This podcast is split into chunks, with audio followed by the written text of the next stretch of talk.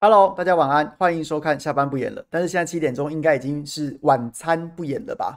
对，那为什么会晚？当然就是因为原本从五点钟，但五点钟相信大家跟我一样都还在等待说这几位老人家啊会弹出个什么所以然来。结果没想到呢，到了到了六点钟之后，我简直我简直就已经被电视荧幕给黏住了。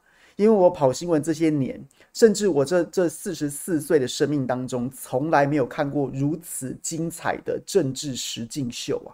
我敢保证，我敢保证，这一场政治实境秀如果被如果被翻成多国语言的话，连老外不管是写出纸牌屋剧本，又或是写出什么什么这个很精彩政治剧的剧本的，都无法想象这是台湾真实政治的上演，实在太可怕了。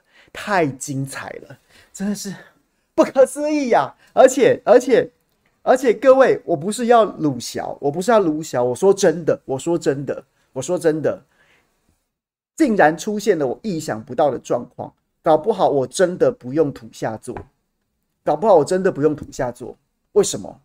为什么？因为我想说，如果柯文哲最后翻桌不和，最后翻桌不和。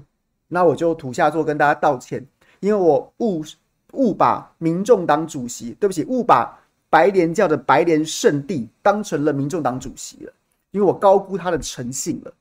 然后再不然呢，我后来又包牌自己帮自己加戏，说如果大哥把这个桶哭给哭起来了，为了感谢大哥，我们也要我们也要土下座感谢。但是现在的状况刚好，我本来以为这两个事情已经是包牌了。殊不知，却出现了我原本根本没想到的第三种状况，就是现在也许柯文哲想搭，但现在恐怕是侯友宜已经准备好不必搭了。那所以各位怎么办？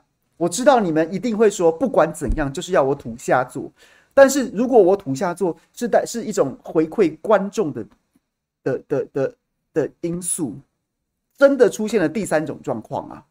这个这个真的是意想不到，峰回路转之神展开啊 ！OK， 是不是？各位，你们凭良心说，对不对？你们凭良心说，虽然你们想看我土下座，但不得不说，这是第三种状况吧？好啦，不管怎么样啦，要要要要做也是明天的事情，好不好？明天五点钟正式登记截止之后，才是一翻两瞪眼开牌。今天请大家稍安勿躁，可以吗 ？OK。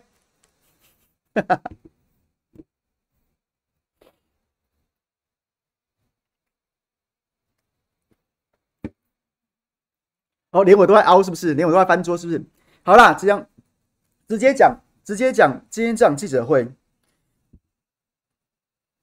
我觉得结论是，结论是，从今天开始，选战会回归到蓝绿的格局啊，不管是白。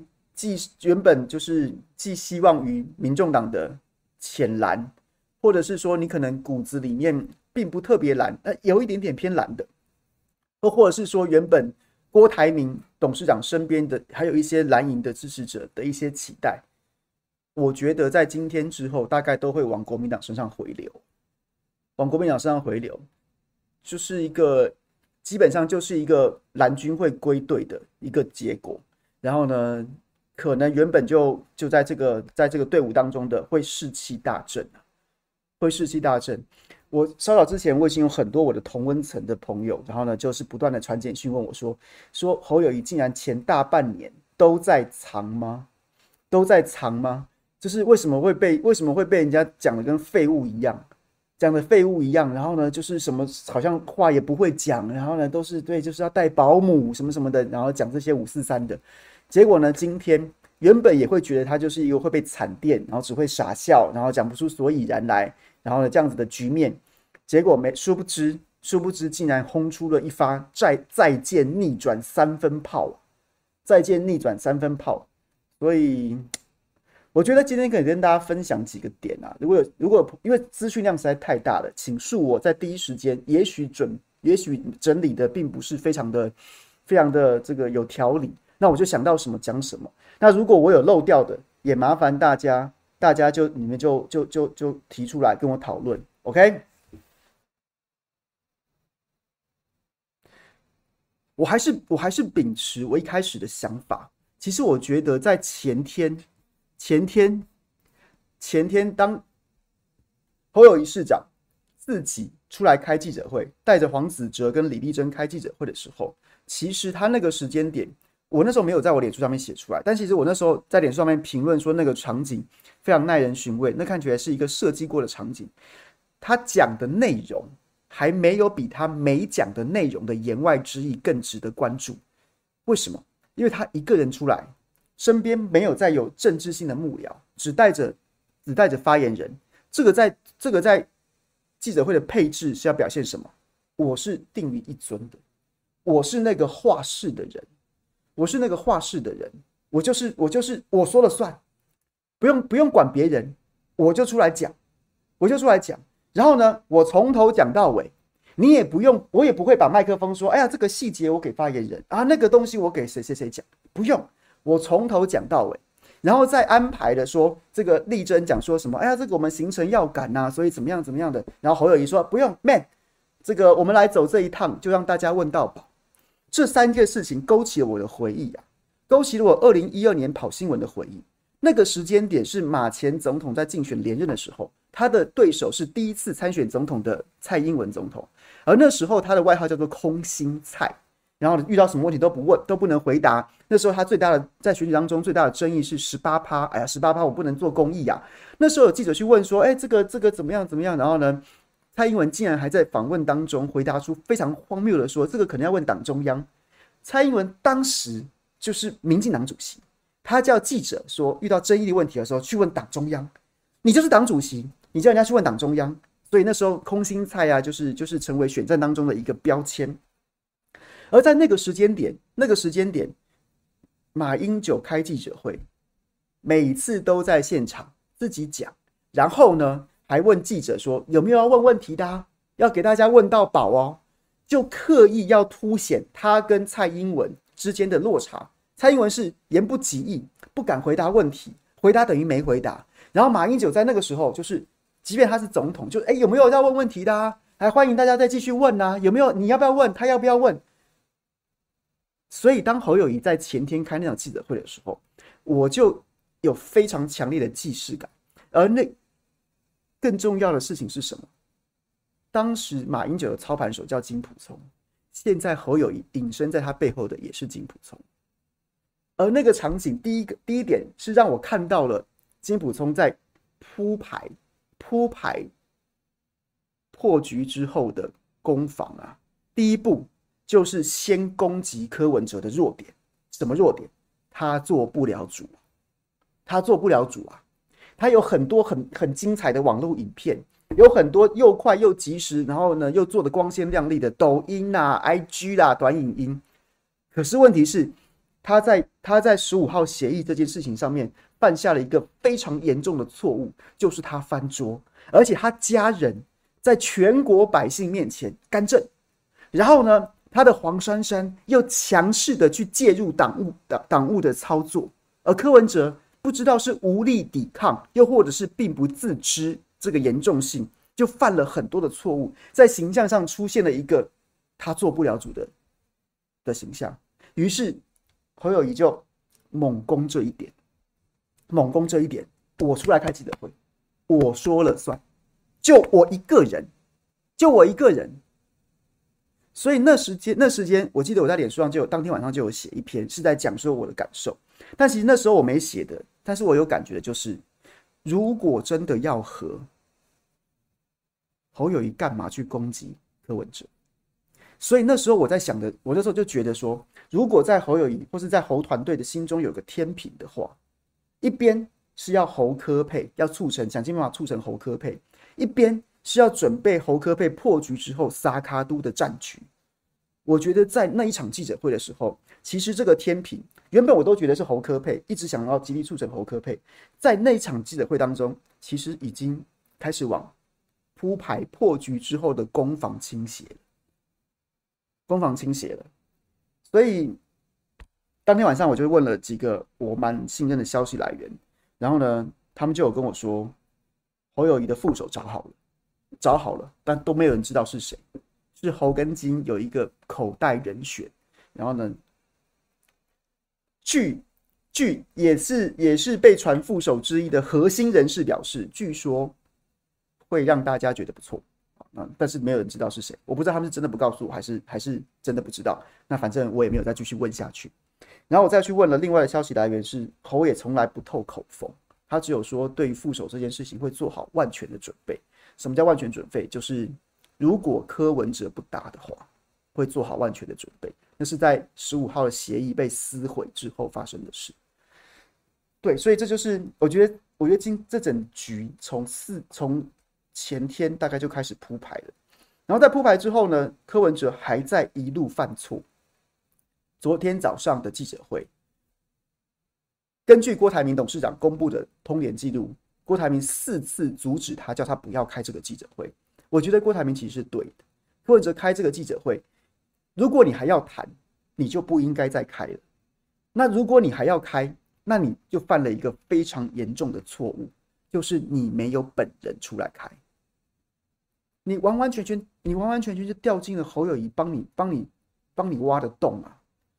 他站出来，直接跟你喊话，跟你喊话，结果你不敢站出来，直接回他，甚至于甚至于你连说 no 都不敢。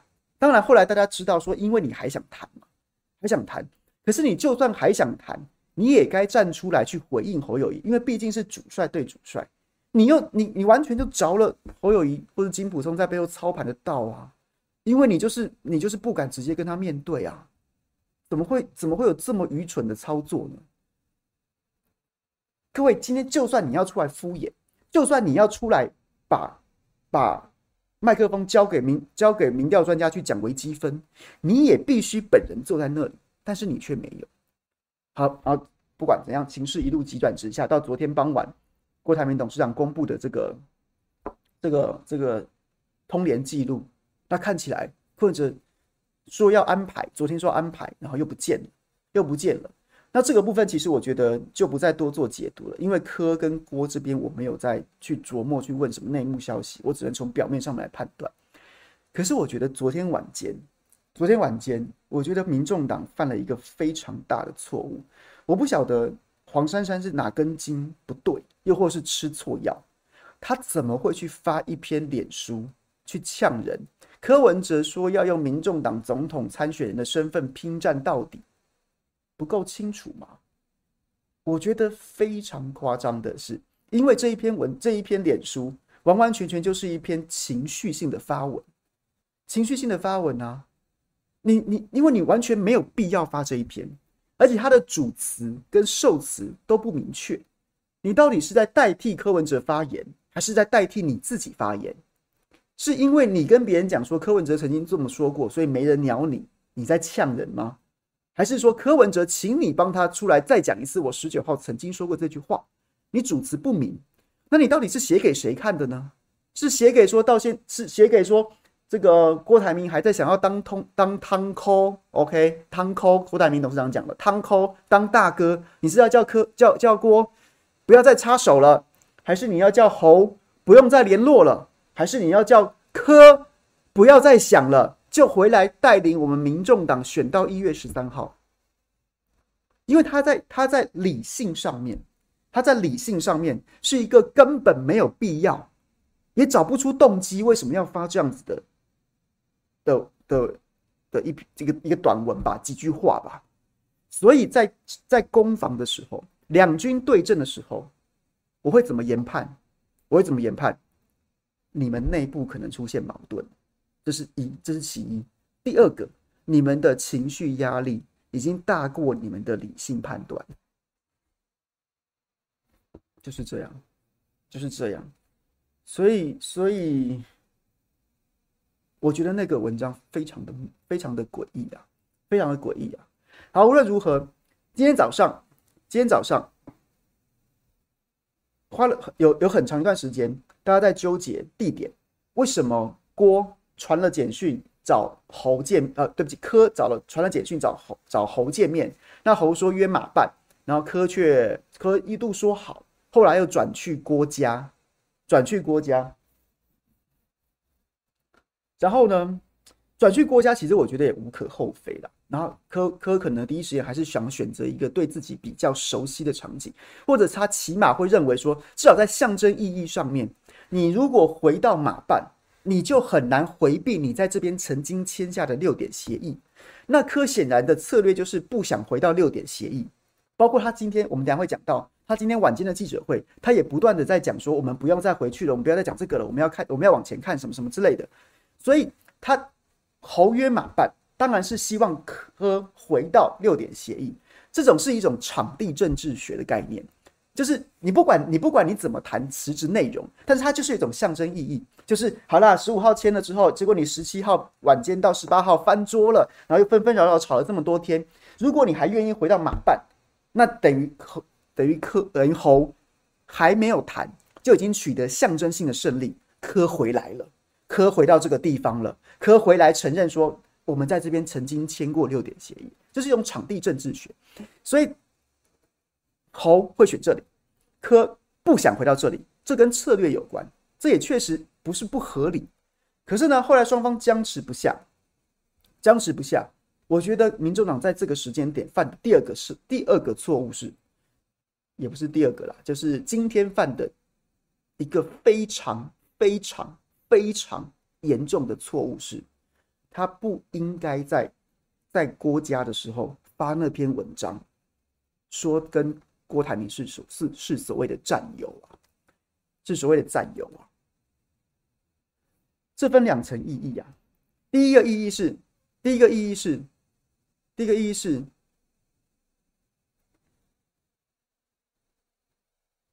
你没有谈好，你跟柯，你跟你跟郭台铭是战友，你跟郭台铭是战友。那请问我我我柯我侯友宜去到那边，你们两个先谈好了，你们两个先谈好了。那所以所以应该是说啦，一个比较浅的一个比较浅的浅的判断是，你说你跟郭台铭是战友，大家就会想说，哎，是不是要柯郭配柯郭和？结果后来又没有。柯办还要自己出来否认说：“哎，没有啦，没有要搭，没有要搭。”这这蛮二百五的，这是其一。第二个，你说你是战友，那当然这是一个不具象的、不具体的一种一种关系，你很难解释说这为什到底战友是什么意思。可是呢，你觉得侯友宜看了会怎么想？你觉得侯友宜看了会怎么想？哦，他、啊、不是本来说要三个人谈，三个人谈吗？那你们两个先谈好了，你们两个先是战友了。那我去到那边，要么就加入你们变战友，要么我就是蓝白蓝白郭不合的那个的那个破局者啊。所以，所以对侯来说，侯来说，那你们已经谈好了啊，那你们叫我去，就像我看聊天室里面很多人讲的，那不就是鸿门宴吗？你们叫我去，你们两个是战友，你们两个之前谈的也没跟我讲是什么东西，那你们两个彼此交换的条件是两个人坐在我面前，然后呢？然后呢，就是直接讲说，哎，我们稍早之前已经谈了这个，请问侯市长，你这个第一项你接受吗？第二项你接受吗？第三项你接受吗？第四项你接受吗？我一项不接受，两个人先对我施压，施压不成之后，马上放消息说侯友宜拒绝，侯友宜拒绝，那那看起来就是一个郭跟柯已经整合好了，然后呢，非常雍容大度的要找侯来，结果侯来这边还反对，还翻桌，还拒绝。就算你是这样想的，你也不能讲出来，你急什么啊？侯友宜就没去，你怎么会发这种文呢？你就算设好一个鸿门宴，你没有，你没发这篇文章，人家都觉得你在设鸿门宴了，你还发一篇文章告诉人家说你在设鸿门宴，怎么会这么蠢呢？怎么会这么蠢呢？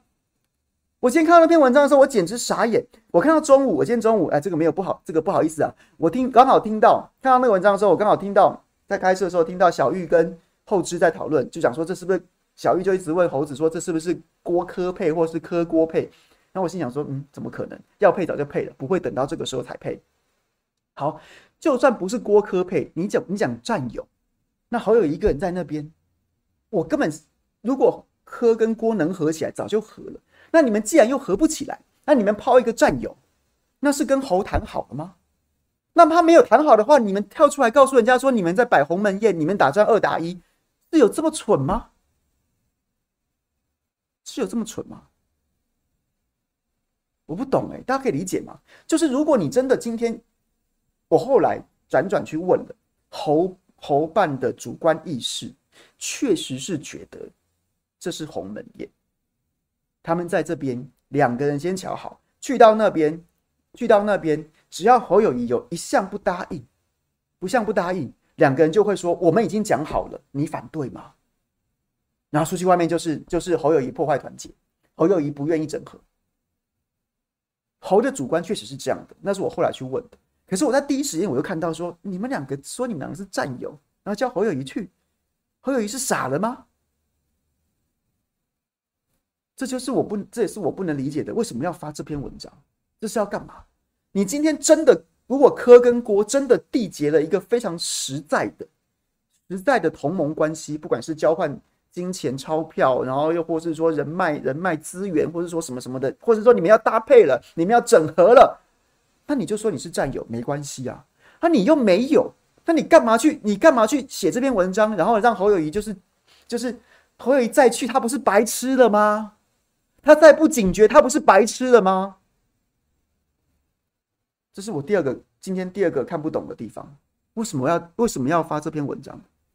好，你发了，你司马昭之心，你司马昭之心，然后呢，路人皆知，还是你自己出来告诉人家的？所以，所以，所以侯当然，当然，他原本就在跟马，在跟马，就是在马办等。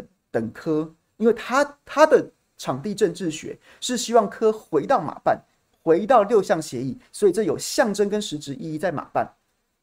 他当然会拉着马，那当然拉着猪同行啊！我都知道你在设鸿门宴，你们两个就想要算我，我当然另外找马找找猪，哎，冠冕堂皇的理由啊！政党主席，呃、我我是候选人，但是我要尊重主席啊！马前总统是见证人，是你柯当年找的、啊。不是当年，你当时找的、啊，你当时就对不对？马前总统一发文，你柯立刻就想说：“哎呀，这个马前总统 ，OK OK。”十五号协议签了之后，你还去节目上面讲说有问题找马前总统仲裁，两个侯都合情合理啊。然后就去到那边，老实说，我觉得啦，我觉得看起来也颇有一种挫挫挫挫你们锐气的感觉。所以呢，你在那边耗了耗了一整个下午，然后居然还让。马侯猪在那边等，那个、那个、那个很明显啦。当然我没有去问细节，也许不是，可是我觉得也很合理。如果我是郭的幕僚、柯的幕僚，我也会摆点谱啊，挫挫你的锐气啊。然后接着开始谈。我觉得郭郭台铭董事长在今天这一局的，我我我当然啦，我当然啦，今天这一局一方面让我觉得，我也是。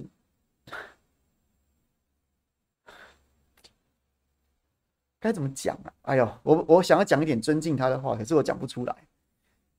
我觉得，我觉得他就是真的要找一个下台阶，因为我早就有听说他不选，选不下去，没有意义啊！你选下去干嘛？你一定不会赢，选到身败名裂，选到变成笑柄，有什么意思呢？甚至你还要接受司法调查，所以他早就一直在找下台阶，就不要选了，就不要选了。那不要选了，你就老老实实的去当统哭就好了。你干嘛跟柯搞这一局呢？我不懂。我不懂啊，但是他很明显的，你看他一开始 的, 的说话的方式，当然郭台铭董事长本来口才就很差，可是今天他包括像是，包括像是我跟曾心莹在这边，在这边，在这边结婚大喜之日，大喜的地方生了三个，然后呢，这个二五三八号房啊，这个这个上面乱成一锅粥，订不到其他房间，因为今天感恩节。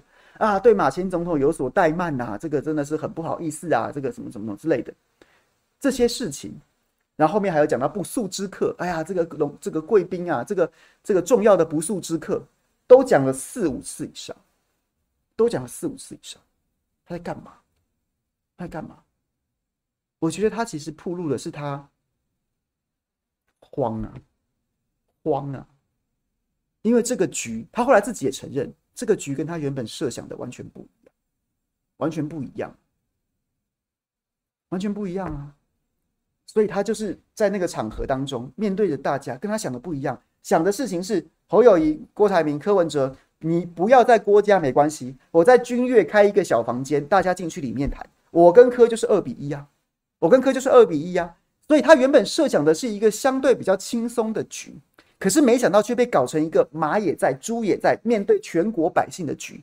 所以你很显然的看到郭台铭有一阵的语无伦次啊，他真的不知道讲什么、啊，他真的不知道讲什么。今天楼上房间没整理好，我是不知道君悦有没有觉得自己被砸了招牌。当然今天对不对？君悦获成最大赢家，但是一个房间要整理这么久，显然郭台铭就是就是完全是一个意想不到的状态。你直接可以开始主开始开始，你讲一些场面话也可以啊，你直接现场请大家各抒己见也可以啊。但他就反复的跳针一些毫无意义、语无伦次的语言，为什么？因为他慌了，跟他设想的不一样，他不知道该怎么面对这样的局面。然后这个局面就是一个非常莫名其妙的开场，然后进到主戏，就是侯跟柯的对决啊，侯跟柯的对决啊，我觉得侯，我直接讲白了。我觉得他今天走进决定要去君悦，就他别人在马办，郭家他是不去，君悦他一度也不去。当他准备去去君悦的时候，他本人已经做好了心理准备，轮到我翻桌了，轮到我翻桌了，我是去翻桌的，他已经做好心理准备了。而且我看现场的状况，恐怕猪跟马也做好了准备，就是去翻桌的、啊。轮到我了吧？轮到我翻桌了吧？所以当郭台铭董事长讲完之后，他一开始还臭臭了侯友宜，说那个这个我是主人，我要叫谁谁谁讲，我要叫朱主席先讲，侯友宜你先不要讲，我是主人。他已经臭了，侯友宜继续笑笑，继续笑笑的坐在那边。当他一讲话，直接就杀郭跟柯措手不及啊！他公布的那个简讯，一般没有人想到说他会直接把它讲出来，包括柯也没有。所以柯要说好，你你讲。当然，柯在那个情况之下，侯友宜就是突袭他。你今天在前面讲说，哎、欸，那个我可以念这个简讯吗？柯心中也许觉得说，他念的简讯，也许是今天怎么约见面这件事情。怎么约见这件事情？那那这个当然也也就算了嘛，顶多就是说，哎呀，这个马办，然后柯一度说好。那柯当然很容易回应，他可以说我后来改变主意或什么之类的。结果没想到，对啦，当然当然如果如果侯相问了，就算柯想到了，他恐怕也很难说不，因为你我阿北公开透明啊，所以你不得不说侯其实是用了心机的。好，用了心机之后呢，他就直接把柯跟郭直接都一道一道一条简讯就杀爆了，几个核心价值全部打破了。几个几个核心点全部打破。第一个，你你郭不用不用摆那个不用甩那个态了吧？你郭不用甩那个态了。我对你非常尊重，但是那是因为那是我给你面子啊。你实际上面是想要找台阶下，你选不下去啊。所以你郭够了，我是给你面子，不是你真的有什么了不起，所以可以了，摆谱停止了。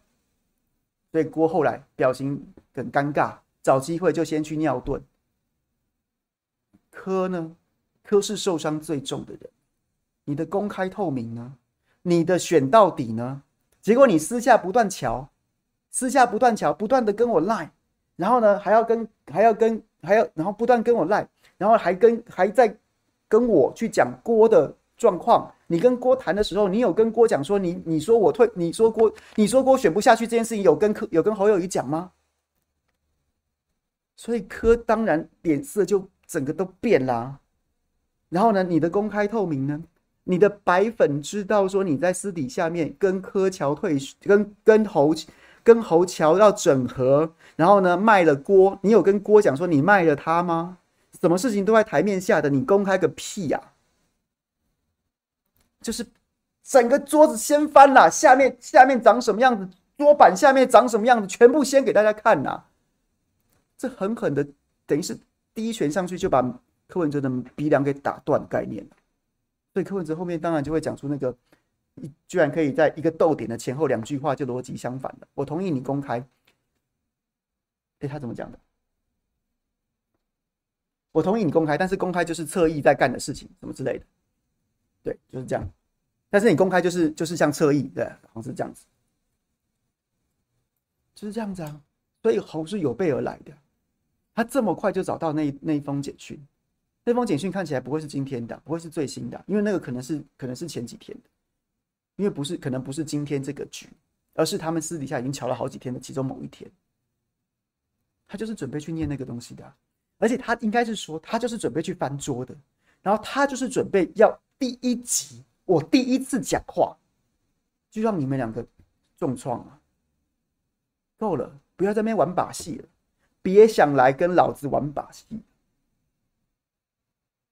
所以从那之后，情势就急转直下了。柯看起来明显的准备不足，准备不足，因为他两次说两次说话，两三度发言吧，两次都讲一样的东西，就是呢，他想回避六点协议。侯跟朱都分别两次想要把他拉回六点协议，但是柯的说法两次是一样的。就是说，我们现在要不要看接下来要怎么解决国家的问题？他无法再回，无法再再再直接回应六点协议，他为什么不认账？因为侯跟朱联手，就是说，侯还不是在爆料，这个其实我在直播当中讲过，那个是有录音的，那是有录音的、啊，那是有录音的。我在《谁来早餐》前天我就讲过了，说说马没讲什么话，侯也没讲什么话，签完协议之后还在拉赛。然后呢，柯文哲还在笑，还在笑侯，觉得侯觉得他会赢。我在前天的《谁来早餐》中讲过，因为那真的有录音啊，真的有录音啊！我不知道马办为什么什么用什么理由要否认，其实大家都知道有录音、啊，所以侯今天把这件事情也讲出来了。我不晓得他是不是刻意的，还是说反正就已经要讲了，就什么都讲，还是在提醒柯文哲有录音哦，有录音哦。所以柯两次回答的时候都讲说往前看。往前看，然后不要再我们要解决国家问题，不要再回头看这个什么什么的，他只能这样回答。后来黄珊珊上去几度递纸条给他看手机，咬耳朵。柯文哲开始有一段公式，有一段公式，就是就是也是民众党过去的说法，说这六份数字，五份的原始数据是你输啊，啊我们要比我们要选最强的人选啊，结果我觉得。这一段是侯友宜全场最佳的发言，最佳的发言，他把这件事情讲得非常清楚啊，就是在十五号进去进去签协议之前，国民党是主张主张德国式的初选制度，那是加计政党实力的。那结果十五号十这个十五号的协议签出来之后，没有政党实政政党协议政党实力这样子的一个一个一个参数了，一个比较的标的了，是什么？白让的吗？就是说民调平手，民调如果在误差范围之内算平手，那是你柯文哲提出来的，所以你柯文哲提出来的，我们照办，但是交换的就是不计政党实力。柯文哲一直强调你是最强的，但是就像棒球比赛一样，投手强有什么用？你的内野手接不到球，你的外野手接不到球，你的打者打不到球，有什么用？我是有政党的人，我有里长、议员、立委、县市首长。我们就是一个坚强的政党啊，那你要我白让你是不是？白让你吗？然后接着当然就是前天讲过的，没有让 百分之六 这件事情，就是基本上讲完这个，我不晓得世修那时候插入讲说这个时间只到了只到六点半这件事情，他是个人个人看不下去看不爽柯被电报。还是说，还是说郭的意思是郭毕竟跟柯是想要摆鸿门宴，所以某种程度在今天这个场子算半个主人吧。不管他是主人的角色，看不惯其中一个客人被另外一个客人给电报，又或者是说他其实是鸿门宴的的的的一个环节，所以他还想继续维持这个局面，所以他就出来出来要要要发表意见，然后结果朱立伦就两次把他就是跟他呛起来。跟他呛起来，然后呢，林涛也也介入，然后呢，就顺势，因为世修就讲到五月份那份就是柯就是征召侯友宜，然后呢，击退郭台铭的那那个那个所谓的这个这个什么什么初选，就是类初选吧，然后呢，世修又提这个，然后朱立伦就直接呛他说：“你看，不要在那边说我们做什么假民调。”讲完之后就走人。侯也就走人了，而且就是直接走人了，也没受访就就就直接走人了。这就是今天这一局大概的状况，大概的状况。我有没有漏掉什么？我有没有漏掉什么？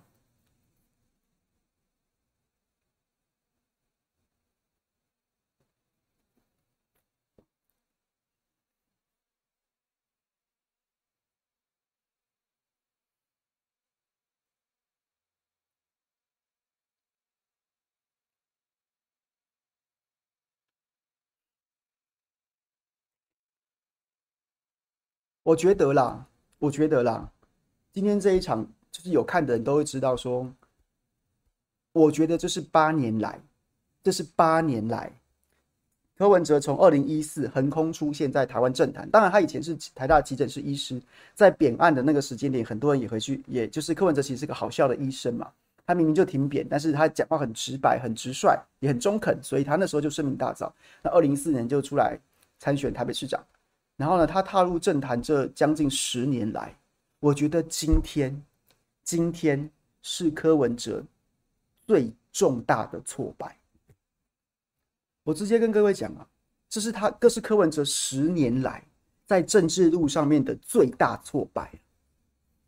他当着全国老百姓的面，被怼到哑口无言，每一件事情都被掀出来讲。对，侯友宜还有在酸他说，你有压力。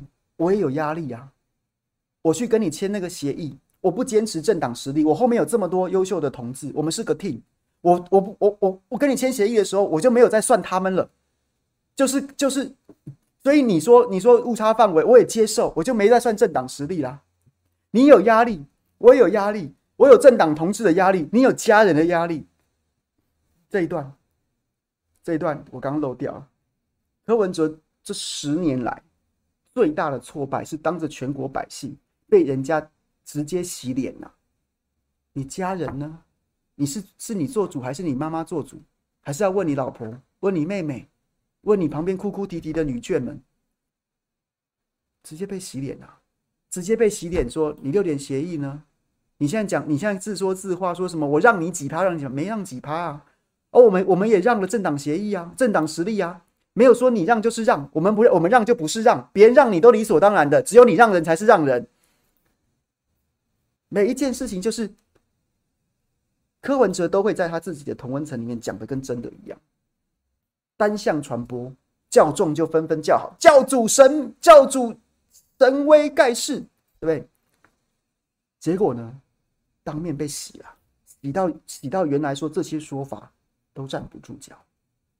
这些说法，起码你跟人家辩论的时候，别人是没有当面呛你，或是说你那些抖音、你那些 short、你那些影片都没有呈现说你的不好的一面。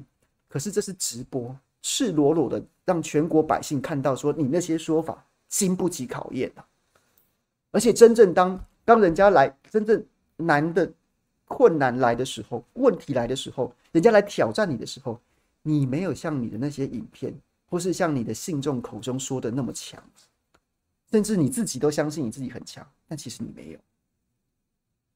所以我说真的，这是十年来的柯文哲从政十年来的最大挫败啊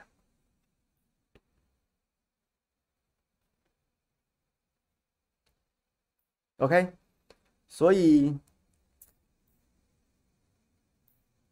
我觉得就是这样子啊。所以很多我刚刚看到很多。我觉得等一下，我等一下结束直播之后再回去看，比如说 P T T、D 卡什么之类的，可能风向会变，因为一定会有，一定民众党一定会用吃奶的力气去洗风向啊，会带风向，重新 po 文说我哇这个侯侯哪有赢啊，柯柯没有输啊什么，一定会用吃奶的力气，所有预算都很杂，不管是真账号假账号，一定会去洗，一定会把它风向要洗回来，不洗就死啦。所以一定会用吃奶的力气去去救亡图存啊！但是真正有看的人都知道，都知道啊，被洗啦！柯文哲当场被洗脸啦，当场被洗脸啦，所以就妙啊！我的我我觉得啦，这就是这就是我之前讲的，你治国要团队吧，你治国要团队吧。我举例，我我我我凭良心说啦。侯友宜身边围绕的一群人，就算不是当今台湾最精英的幕僚团队，你说民进党更强啊？那我没有意见，我没有意见。也许，也许，但起码，起码比柯文哲身边要强多了吧？比柯文哲身边的测试，不管是质跟量，要强多了吧？这个没有什么好，这个这个不就是问这个？这其实就是一个，不管是在现在选举，又或者是在未来未来治国，它都是一个很关键的问题啊。可就是一人党啊，一人党啊，然后身边围绕着一群不会说他不对的人，然后总是有，总是都是在那边磕磕好棒，磕好神，阿北不放弃，我们就不放弃。他今天走到这一步，直接被人家洗脸，他之前有想过吗？我不晓得他有没有想过，但是我觉得他很难想到，因为身边都是说阿北，阿北怎样，阿北赞啦，阿北就是很会讲啦，侯友宜就是个草包啦。讲久了，你可能自己都相信。讲久了，你可能自己都相信了。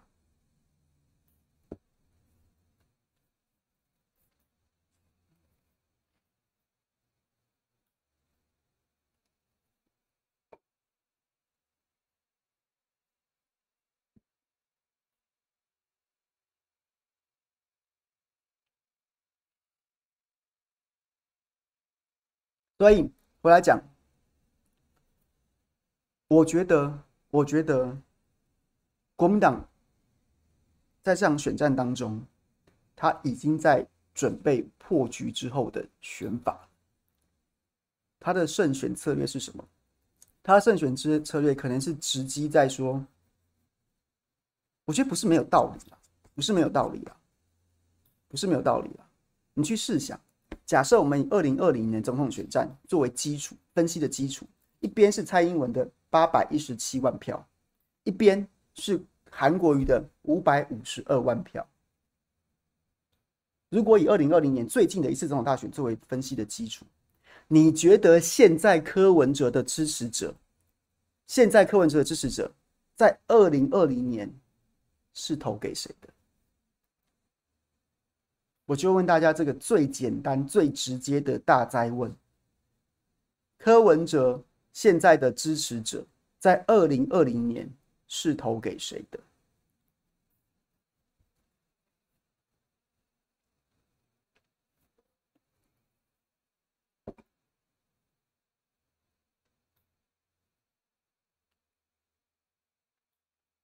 柯文哲本人，他全家在二零二零年的时候都跳出来讲过，说我们投蔡英文。民众党在二零一九年成立之后，他其实走的是一个反韩的路线啊，酸韩的路线。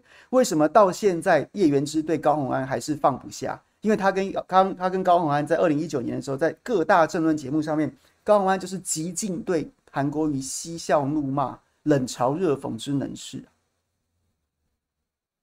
甚至在后来，我之前不是有贴个照片给大家看嘛？二零二零年六月罢韩的时候，民众党像什么张其禄，是很高调的下去受访说来这个光荣投票啊。他虽然没有明讲，但是会特地下去投票。你觉得他是去下去投挺韩国瑜吗？反对罢免吗？这是柯文哲在二零二零年，民众党在二零二零年的面貌。所以为什么讲养套杀？是大家也不过就四年前，你已经忘记了，你已经忘记了吗？所以。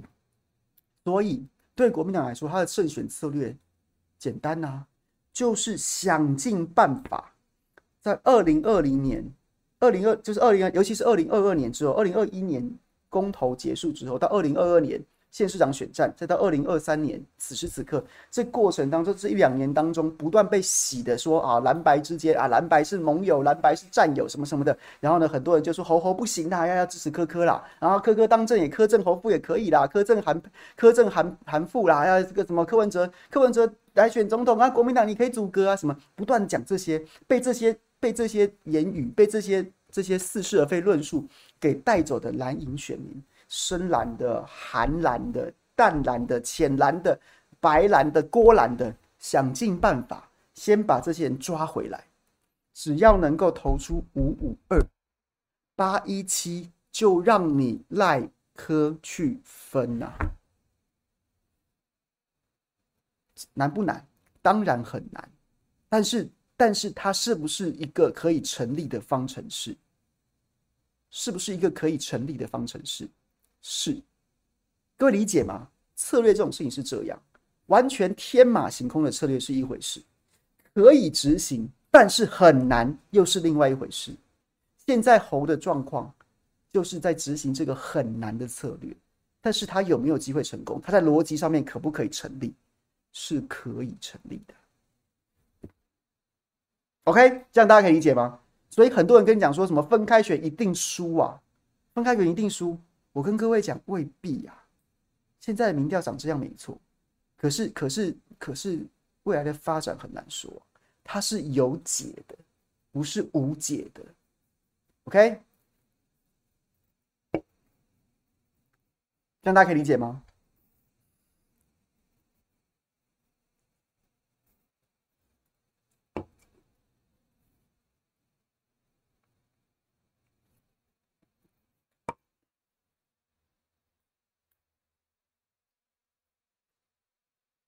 是啊，所以国民党已经一直在走这个策略了。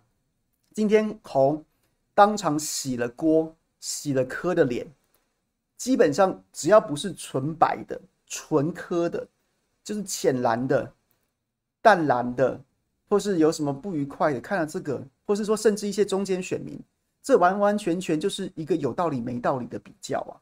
然后这也是一个说你们你们是欺负人嘛？这么多这么这么长一段时间来欺负人。如今就是终于被，终于被被戳破啦！你们就是想要欺负人啦，而且你们欺负欺负上瘾了，觉得这是理所当然的，觉得人家都是软柿子，觉得侯友宜，哎，侯友宜是一个老刑警啊！你以为人家是菜鸡啊？你真当他是菜鸡啊？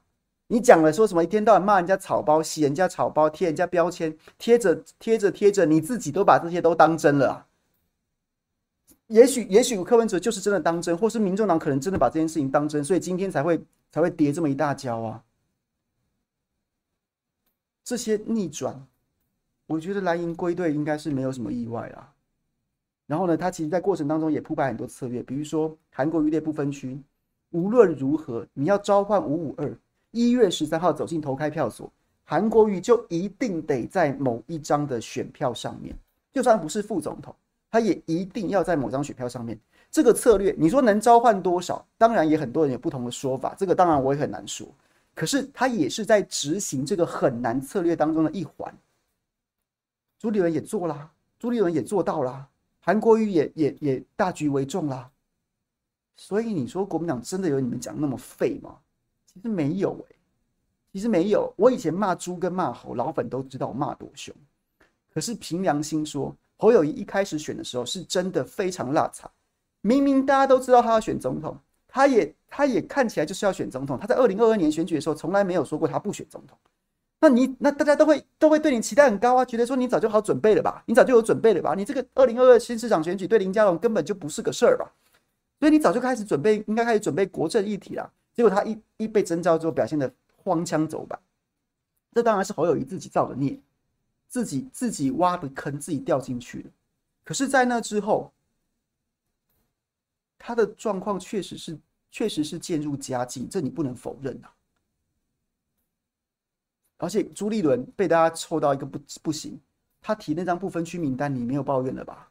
你没有什么好抱怨了吧？他是他是在走胜利方程式啊，他把所有中南部。选过县市长有战功的，跟没选县市长、即将要选县市长的 地, 的地方有利人士都纳进去啦。今天南部大家会说赖清德多强多强，只要谢龙介、柯志恩跟苏清泉能够拿到他们在二零二二年拿到的选票，侯友宜会大胜啊，沙卡都他会大胜啊。只要只要台南，台南谢龙介才输黄伟哲输输五趴而已、欸。输五趴而已耶，如果如果这这个票，谢龙介的票能够复制给侯友宜，然后呢，然后呢，黄伟哲的票如果跟如果流失或什么的，或者说还要跟还要跟还要跟柯还要跟柯赢的，就是反正总之，谢龙介能够巩固他的票，大胜啊！柯志恩也是一样啊，那他有没有干这件事情？起码很多人讲说要要科韩要侯呃侯韩配或是侯科配女科批，但是朱立伦显然他有自己的盘算，他也做到啦。这件事情，这件事情他没有做错什么、啊，他做的很对啊。现在大家都全国百姓，就算你不是蓝的，你是绿的，你是白的，或是你是你是，反正你就是讨厌蓝的，基本上应该都没有人会反对，都没有人能够反驳说国民党提的不分区名单是主要政党当中最漂亮的吧，而且蓝营的支持都很满意啊，他也做啦，他也在往胜选这件事情上做到啦，起码把韩国瑜拉进来了，把所有有战功、有选票、有选票实力跟魅力的人都纳进来啦。所以你觉得一定输吗？你要一直一直讲说什么啊？只要蓝白分裂就一定输吗？我以前曾经这样想，可是我后来看到一看到一些变化，我不这样觉得啦，我不这样觉得啦，我觉得接下来会发生的状况就是。科会逐渐边缘化，他会就是他的老三态势会很明显，就是会像是二零二二年的台北市长选战一样，还是会喊得喊得很厉害，民调有特定有特定某几家民调会把它做得非常高，可是那个态势就是会越来越边缘化，就是回到蓝绿对决啊，这个态势会出来，然后真的没有一定输嘛，真的没有一定输、啊。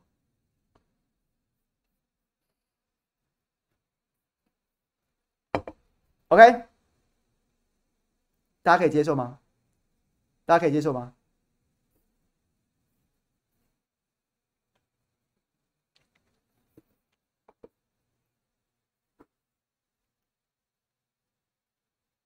是啊，而且我觉得这一次的国民党，起码我看到的人都非常的团结、啊。我之前就跟大家讲，我知据我所知，龙介跟韩国瑜。非常努力的在全台湾穿梭，龙介基本上是在台面台台面上台面下都是在全台穿梭，哪里需要哪里需要他就去助讲，义不容辞，讲的一场比一场精彩。但他私底下也有在帮，也有在他说得上话的地方去做很多协调的工作。那韩国瑜，韩国瑜也是也是差不多是这样，就是台面上台面下都有很多协调，那很多协调的功，很多协调的效果，也许。明天登记嘛，明天登记截止的时候，大家就会看出来，他们真的很努力啊，真的很努力。但是有些事情我就不现在不方便跟大家讲，他们自己来讲，或者他们也不会讲，反正效果会大家会看到。所以就是，嗯，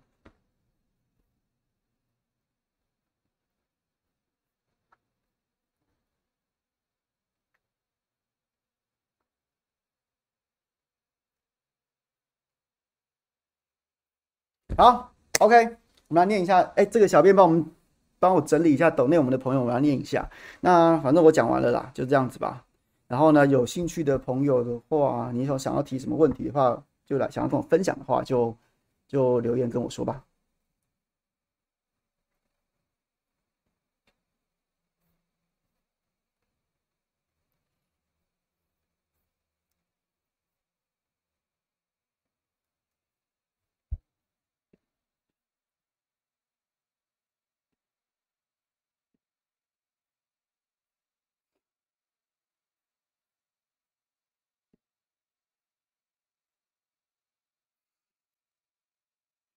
来，我来念一下朋友讲什么。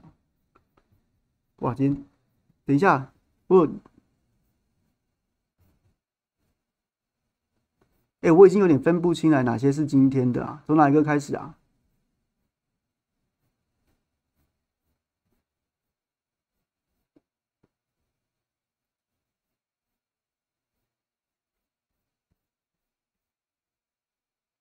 今天好，看到了。咖啡 latte 二九九送出五个汇集，好，谢谢你，谢谢你支持。江东小香香说：“好啦，土下做十秒就好了，好啦，明天啦，明天啦，明天看看结果怎么样，搞不好最后柯文哲还是搭啦，侯科配啊，搞不好哦，这个不能排除哦。”H 二 C 说：“不行，裸体土下做，土下做小郎君，疯了吗？你你口味有这么重吗 ？”H T 五虽然有点失望，看看闹剧也看开了，不会啦，不要失望啦，选战现在开打了啦。酷红说：“侯友宜的攻防比想象中的猛啊！柯文哲翻桌人设定案了，前一秒可以念简讯，下一秒马上翻脸，这样的人当总统可怕。”青云说，民进党可以技术性干扰，明天就一堆交管，让总统在中选外中选会外面绕，进行道路管制，让他们无法登记。我今天还跟还跟朋友在想说，会不会明天就是侯跟柯都要坐那个交警骑的哈雷机车，就像是每次联考都会有什么考生跑错考场啊，忘记带准考证啊什么之类的，赶进中选会。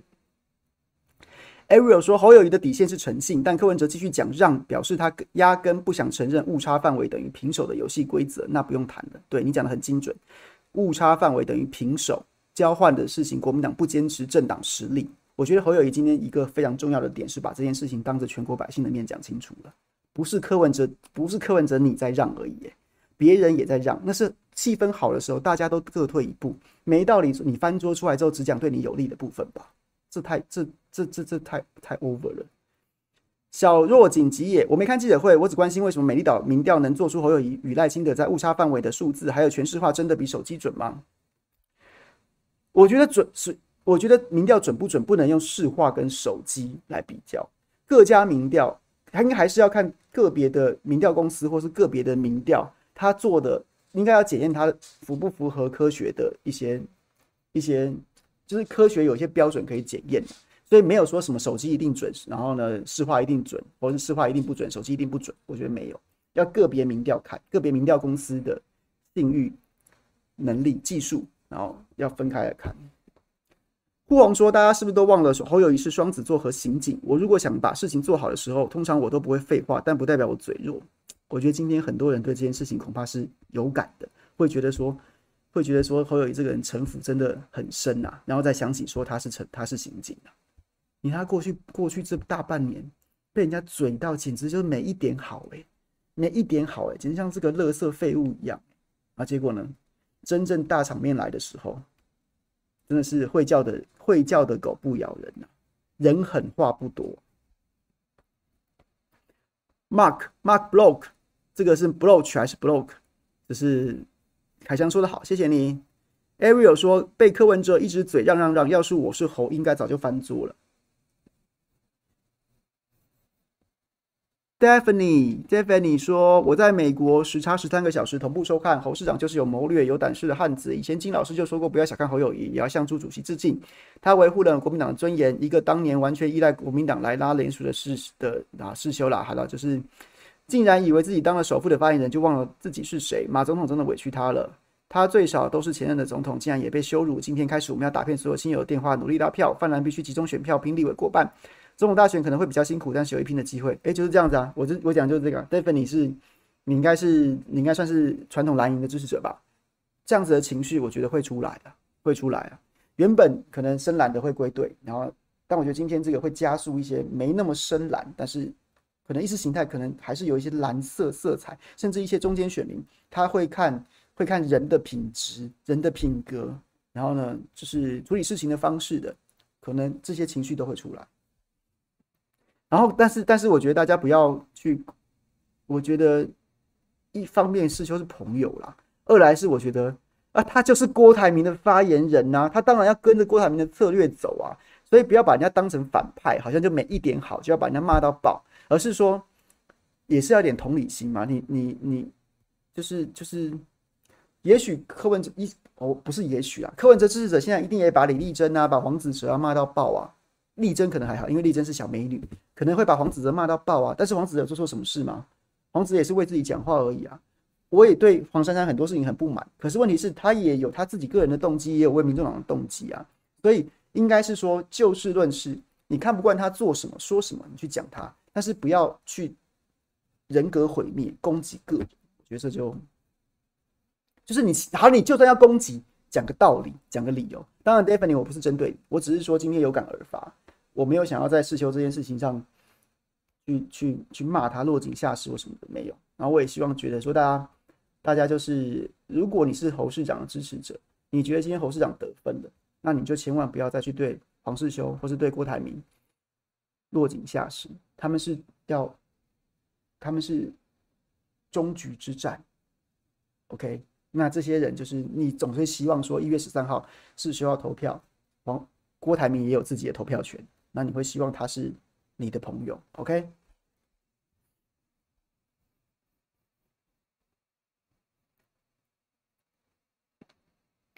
Ariel 郭的私怨私心不言可喻，柯郭果然是翻桌二人组同一类人，头破局也刚好而已。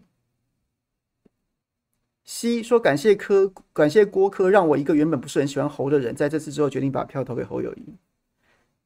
汤 U 哇，谢谢你。雪英说鸿门宴加一，侯友宜果然有谋略。于芳说鸭霸总裁闹了国际笑话，没风度羞辱马总统和朱立伦，什么重量级不速之客。我是真的觉得，我不知道郭台铭是觉得这是一个幽默，还是说他真的口不择言，或者他真的词汇太少。我觉得这个一讲再讲，实在是我。我还蛮同情，也蛮佩服朱立伦跟柯文，呃，朱立伦跟马英九，还有侯友宜，都笑笑的，没有，没什么表示。对，今晚上同温层国民党支持者鼓舞人心士气，凝聚共识，团结力量大。侯友宜，谢谢凯翔幸福奶爸加班直播，没有啦，没有加班，是延后。OK， 谢谢于芳，方平，谢谢你。西歪说为了直播抖一下，谢谢。莉莉雾，有金老师的选战就是好看，不然我一直。不枉我一直追政论节目，小小赞助凯翔土下做护膝。Jess me, Jess me， 谢谢你。侯金 N C U E E， 侯今天的反击真的大快人心，一吐怨气。Lina Lina Yuan Yuan， 这个字怎么念？是远吗？讲到我心坎里的，谢谢，我的荣幸。小泽说，凯翔、侯友宜以前谈判的对手都是死刑犯等级的，他怎么可能口才不好？是一再吞忍，今天看的真的很爽解气。J H 说柯妈宝一边义正辞严讲反对有人为了政党利益，结果自己也只是在追求民众党的利益。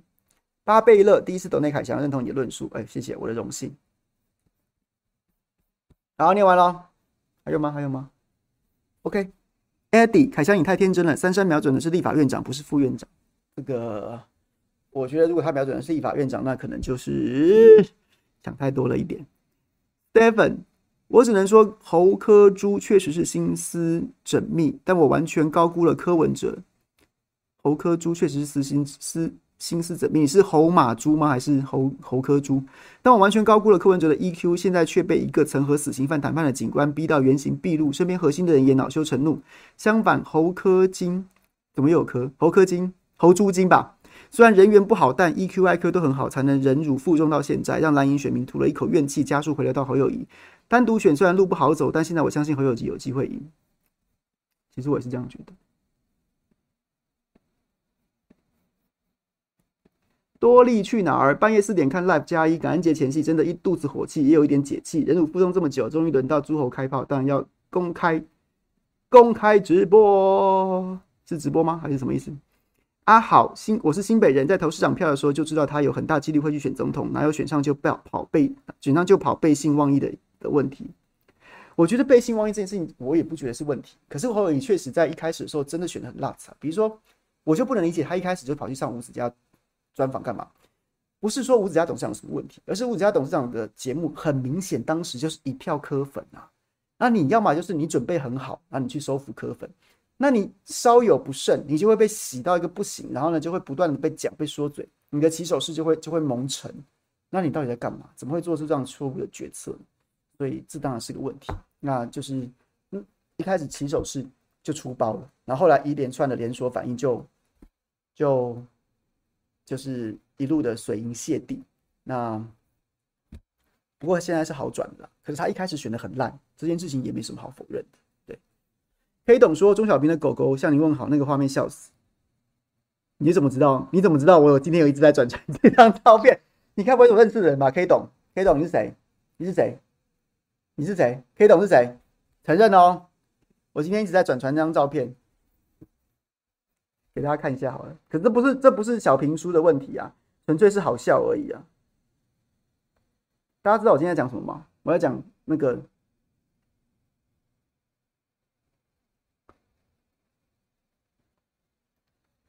就今天，今天国民党台北市的几位几位候选人，台北呃八位是这个立法委员候选人一起去登记，然后呢就联合登记的时候，然后现场就带狗狗，然后狗狗就钟小平带狗狗，那就在访问钟小平的时候，画面带到狗狗的时候，那个头衔还没有换掉，就变成好像钟小平议员是一只狗这样子，对，你该不会有认识的人吧你？因为我今天一直在疯狂转传这张照片，因为实在太好笑了。今天大家都太闷了，需要一点笑点，不是吗？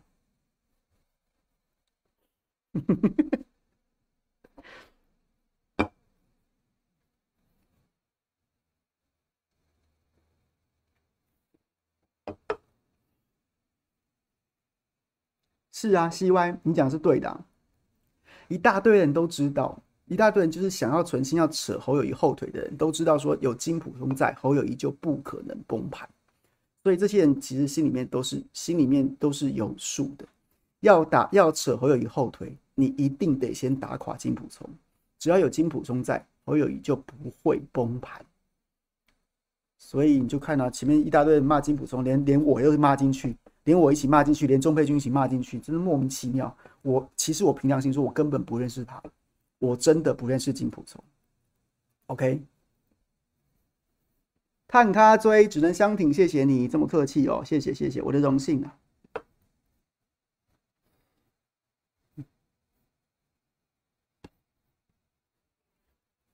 好啦，讲完啦，今天大家爽吗？开心吗？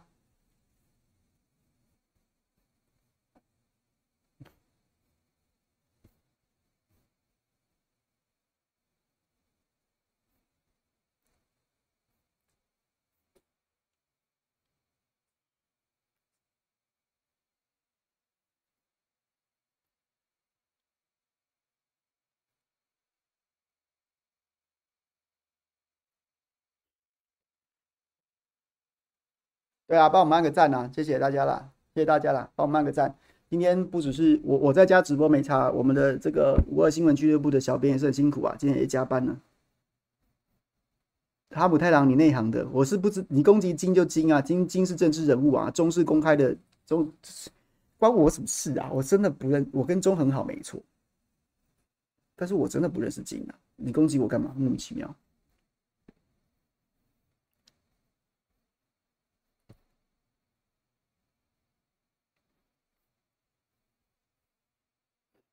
还没破局哦！我刚刚有看到，我刚本来想说就放直播，结果没想到我就把今天的，哎、欸，我今天我觉得我还蛮厉害的耶。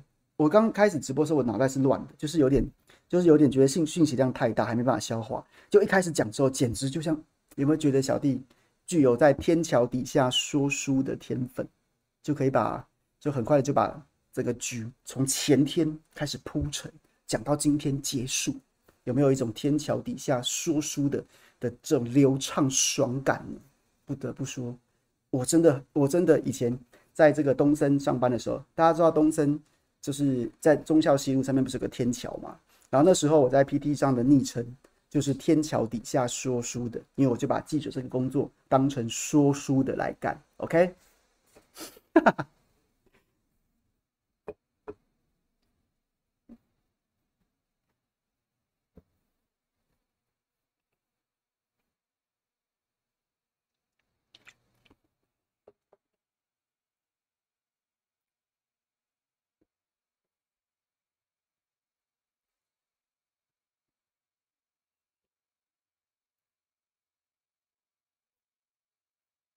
好啦，就谢谢大家了。八点钟，大家去看看别的政论节目啊，听听别人怎么评论这件事情。我觉得，我觉得，反正明天，明天早上我会跟兵哥直播，然后晚上五点钟开讲，下班不演了，好不好？我今天坐在桌子上面直播，明天也许就是在地上直播了，就是在地上直播了，好不好？说到做到 ，OK。